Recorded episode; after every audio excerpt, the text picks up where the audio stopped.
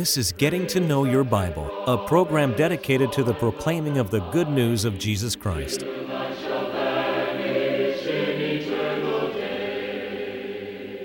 Here's Billy Lambert. I want you to imagine something. You, go to town one day and you see a little crowd down the street. You wonder what's going on down there. You, you're afraid something bad may have happened. You get there, and there's a man standing there, has a pad in his hand, and he's talking to people. And he stops you and he says, could, could, you, you have time for me to just ask you a question? And, and he says, could, could you tell me why you believe what you believe about God in the Bible? You say, well, you know, I've never thought about it. I've never been asked that question before. I've really never thought about it. But you know, I suppose I should be able to. You know, all of us should be able to give an answer. In 1 Peter 3.15, Peter said we ought to be able to give an answer to every man. And we're following that theme on getting to know your Bible, being able to give an answer to every man. We hope you'll stay tuned today as we continue along that line, giving an answer for what we believe. I'm Billy Lambert. I'm speaker on Getting to Know Your Bible, and I want to welcome you today, especially if this is the first time you've ever seen the program. And if you, it is, I want you to tell someone else about it. Tell them to tune in at the same time next time we're on. Now, today we're offering a free Bible correspondence course. I emphasize free. You say, now, preacher, you know it's not free. It'll have to cost somebody something. Well, it's not going to cost you anything except enough of your time to let us know to send it to you. That you might know more about the course and how to receive it, we're going to pause for just a moment. To help you in your study of the Bible, we want to send you this Bible correspondence course. This course is non denominational, it's based on the Bible, it's conducted by mail, and it's free. To receive this course, write to Getting to Know Your Bible, P.O. Box 314, Summerdale, Alabama 36580, or call toll free 1 877 711 5214. In 1 John chapter 5 and verse 7, we read these words There are three that bear record in heaven the Father, the Word, and the Holy Spirit. And these three are one. You know, everything that God wants us to know has been revealed in the Bible. As a matter of fact, in 2 Peter 1 and verse 3, Peter said, God's given us every, all things that pertain to life and godliness. And in 2 Timothy chapter 3, 16, Paul said, all, all Scripture is given by inspiration of God, and it's profitable for doctrine, for reproof, for correction, for instruction in righteousness, that, that the man of God may per, be perfect, truly furnished, or completely furnished unto all good works. Everything God wants us to know, He's revealed it. Why, everything God wants us to know about Himself, He's revealed. Everything about Jesus has been revealed. Everything about Satan has been revealed. The soul of man has been revealed. Everything he wants us to know about our soul, he's revealed it in the Bible. Everything about heaven and hell, he's revealed in the Bible. Everything about the church and salvation, he's revealed it. But he's also everything he wants us to know about the Holy Spirit's in the Bible. Now, there are just some things God doesn't want us to know. You, you say, well, how do you know? Because he didn't reveal it to us. If he had wanted us to know certain things, he would have revealed it. Listen to Deuteronomy chapter 29 and verse 29. The secret things belong unto the Lord our God, but those things which are revealed belong unto us and to our children forever, that we may do all the works of his law. So the things that God wants us to know have been revealed.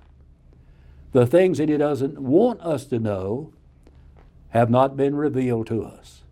Now, granted, there are things about the Holy Spirit that God has not revealed. But, but there's not a single thing God has revealed about the Holy Spirit that I don't want to know. I want to know everything there is to know about the Holy Spirit. That is, that God has revealed in His Word. Now, now this subject is sometimes neglected, sometimes even misunderstood. And maybe there are reasons for all of that, and maybe one reason is because some people assume that it's not necessary to know much about the Holy Spirit. Or maybe another reason that it's neglected and misunderstood is because so some things some think you can learn all you need to know about the Holy Spirit without studying. Maybe through some subjective experience. They, they say, well, you know, the Lord spoke to me and the Lord said thus and so. Or the Spirit moved me to do thus and so. But but that's not revealed to you in the Bible. Oh no, no. Then some say, well, we can know about the Holy Spirit and what we can know about the Holy Spirit. Uh, you can't learn it unless you study the Bible. And so, what does the Bible say about the Holy Spirit? First of all, we learn that the Holy Spirit is a real personality. I don't know what your concept of the Holy Spirit is, but the Holy Spirit is not some glorified it. It's not something that's mystical. It's not something that's, that's unreal. Now, as a member of the Godhead, the Holy Spirit is co eternal with God the Father and Christ the Son. God the Father is eternal in his nature. As a matter of fact, in Psalms chapter 90, verses 1 and 2, it is said that he's from everlasting to everlasting. There's, there's no beginning, there's no end. You might as well look for the cradle and the tomb of God as to, to try to find the beginning and the end because you can't find it. Christ is spoken of in the Bible as being eternal in nature. In Micah chapter 5 and 2 says that his goings forth have been from old, from everlasting. John 1 and 1 says, In the beginning was the Word, and that Word, of course, is Jesus. He's always been, co eternal with God. In John 8 58, Jesus said, Before Abraham was, that is, existed, I am, I existed. He was eternal in nature. Well, someone says, Well, is the Holy Spirit eternal? Absolutely. The Holy Spirit is eternal in nature, just like God is, God the Father, and and Christ the Son, or some say God the Son, because Jesus Christ is a member of the Godhead. In Hebrews chapter 9 and 14, the Bible says, How much more then shall the blood of Christ, who through the eternal Spirit offered himself without spot to God, purge your conscience from dead works to serve the living God? Well, how did he refer to the Holy Spirit? He said, The eternal Spirit, who through the eternal Spirit. The Holy Spirit is eternal in nature. Now, as a member of the Godhead, the Holy Spirit was involved in the material creation. Now, God the Father planned that creation.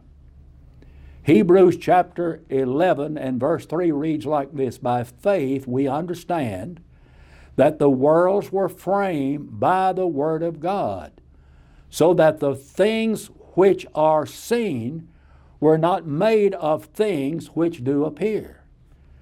God the Father created everything, He planned that creation. And in Genesis 1 and 1, the Bible says, In the beginning, God created the heavens and the earth. And that involved the entire Godhead. Christ executed the plan. Listen to Hebrews chapter 1, verses 1 beginning, going down to verse number 3. God, who at sundry times and in divers manners spake unto the fathers by the prophets, hath in these last days spoken unto us by his Son, whom he hath appointed heir of all things, by whom also, listen to it, he made the worlds. Jesus was involved in the creation. God planned it, Jesus executed the plan. But now, what role did the Holy Spirit play in the material creation? The Holy Spirit perfected the plan. Genesis 1 and 2 tells us that the Spirit of God moved upon the face of the waters. In Job 26 and verse 13, the Bible reads like this By His Spirit He hath garnished the heavens, His hand hath formed the crooked serpent. It was the Holy Spirit that garnished the heavens. That in Psalms 104, verse 30, Thou sendest forth thy spirit, they're created, and the, thou renewest the face of the earth. The first work of the Holy Spirit was to move upon the face of the waters and to bring light into the world.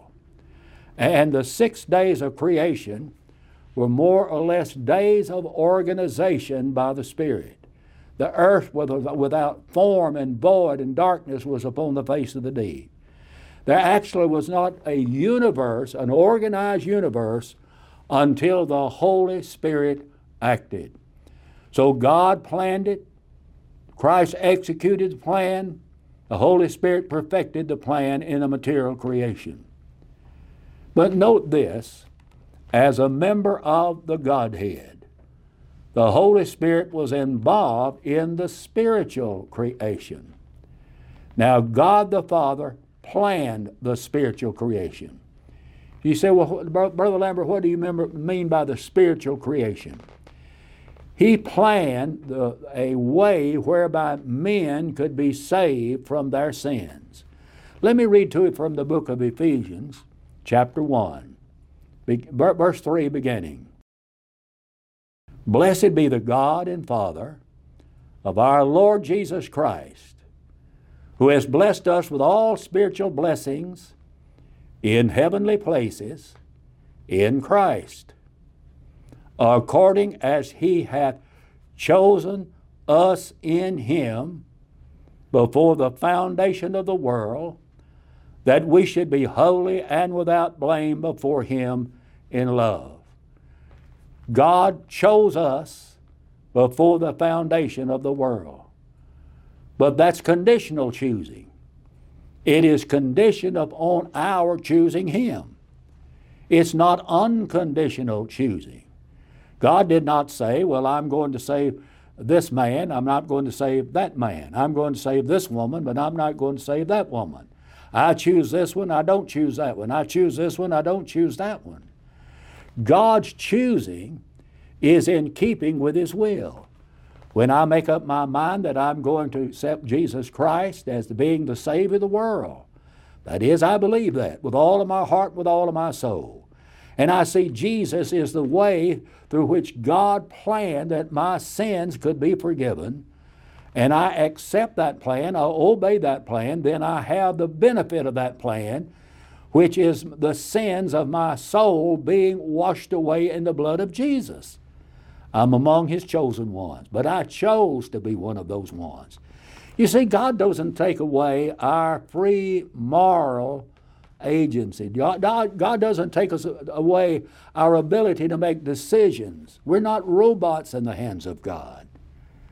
And about the only thing that I have in, that I'm in charge of in my life is my will.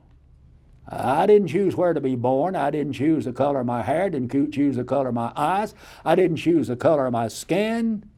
I didn't choose who my parents would be. I had absolutely nothing to do with that. But, but I can choose what I do with my life. I can choose whether or not to obey God or not. I can choose whether to go I want to go to heaven or not. I can choose. And God made me with the ability to do that. Jesus Christ is referred to in Revelation chapter 13 and verse 8 as the Lamb slain from the foundation of the world. And from the foundation of the world, God had a plan whereby He wanted to save all mankind if men would surrender to His will. As a matter of fact, look in the book of Ephesians again, this time the third chapter verses 10 and 11. To the intent that now under the principalities and powers in and heavenly places, might be made known unto the church, made known by the church, the manifold wisdom of God. According, listen to it now, according to the eternal purpose which He purposed in Christ Jesus our Lord. God had an eternal purpose. That eternal purpose was to save mankind. There's not a person God wants lost. 1 Timothy 2 4 says that God would have all men to be saved, come to a knowledge of the truth. 2 Peter chapter 3 and verse 9 says God is not willing that any should perish, but that all should come to repentance.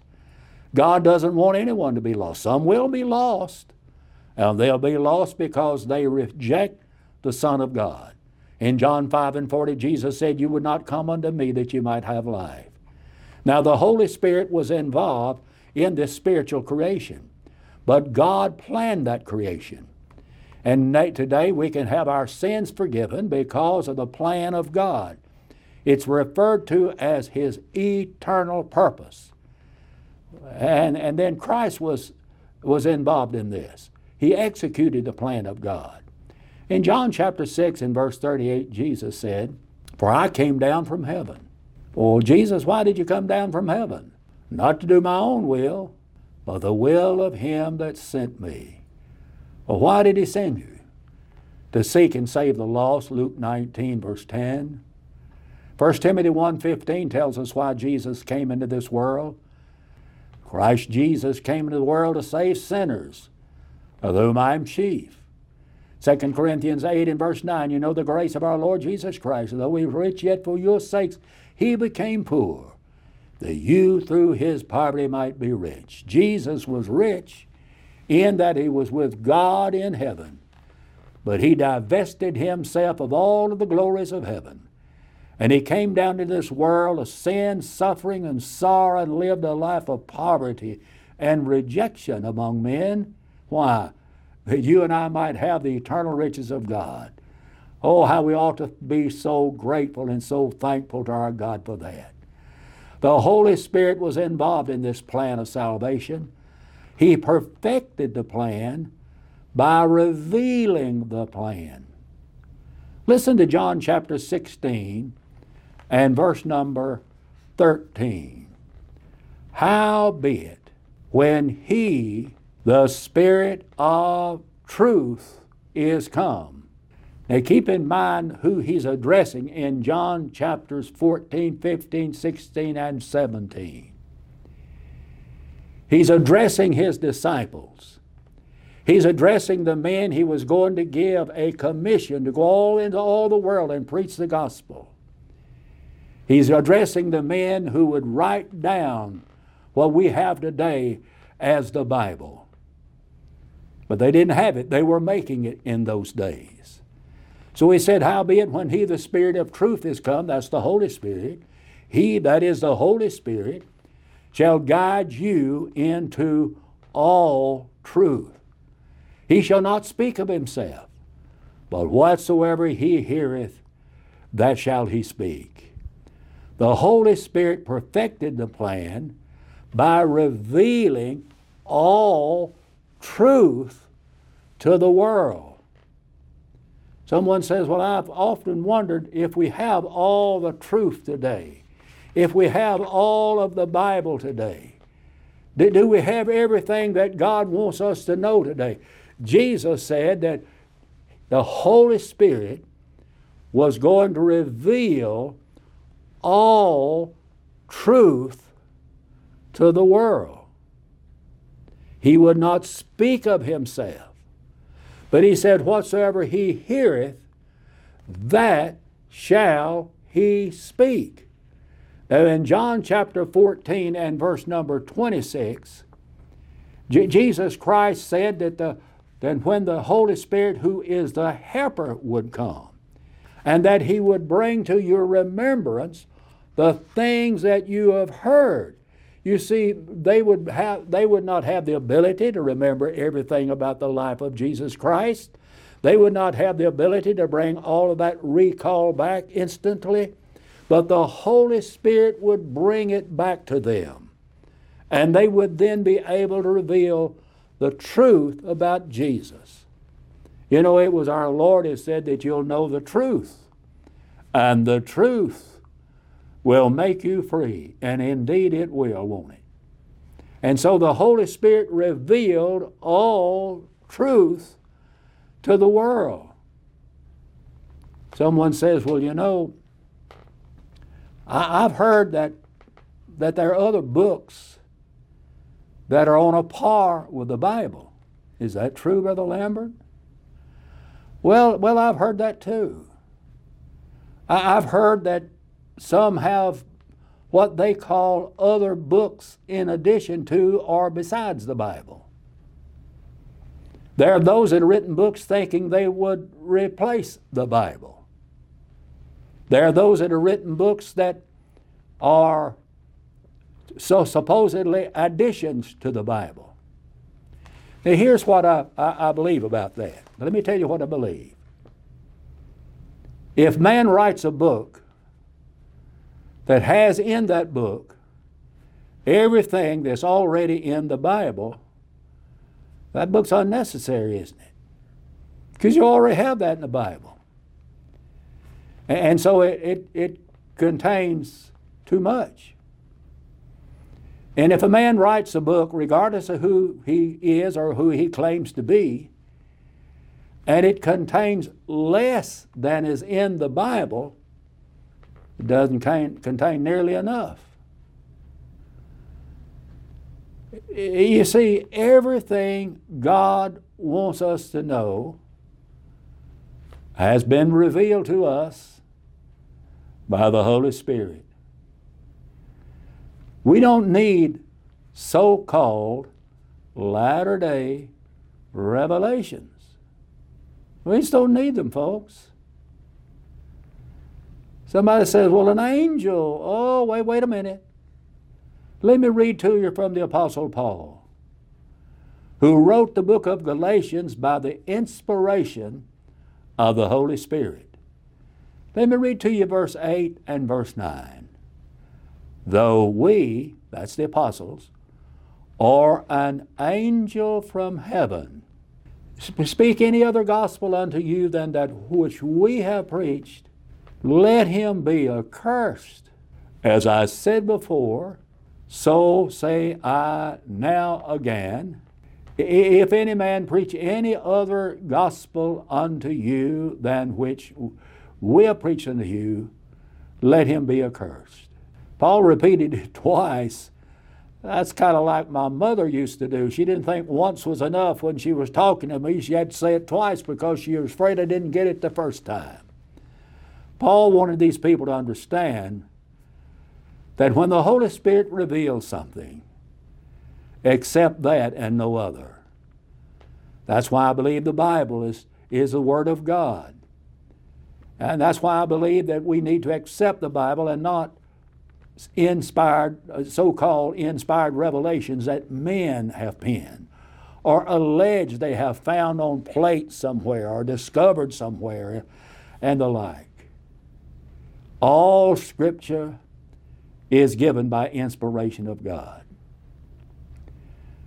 And by the last time, the last inspired man died, which some think would have been around 90 AD, all religious truth had been revealed to the world. You see, we have the Bible inspired by the Holy Spirit. Oh, there's so many other things the Holy Spirit does in our lives. Let, let me just mention one or two of those things. I believe the Holy Spirit strengthens us, Ephesians 6.18. And I believe the Bible strengthens us as well, 1 Peter 2 and verse 2 as newborn babes desire the sincere milk of the word that you may grow thereby. I don't know of anything that is said the Holy Spirit will do for us that the Bible won't do for us, save one. Romans chapter 8, verses 26 and 27 teach beyond a shadow of a doubt that in our prayer life, the Holy Spirit intercedes for us before the throne of God. Have you ever had a time in your life that maybe a dark time, a heavy time, a deep time in your life? You're going through the valley of the shadow. Maybe you've lost a loved one. Maybe you lost a job. Maybe there have been reverses in your life. Gone through a divorce. All kinds of things that happen in our lives. And you don't know what to do, and you try to pray. But it just seems so hard to find the words to say. According to Romans chapter 8, verses 26 and 27, the Holy Spirit intercedes with us, for us with groanings it cannot be uttered. Now, I'd hasten to say that that's what the Holy Spirit does for us, not to us, but for us.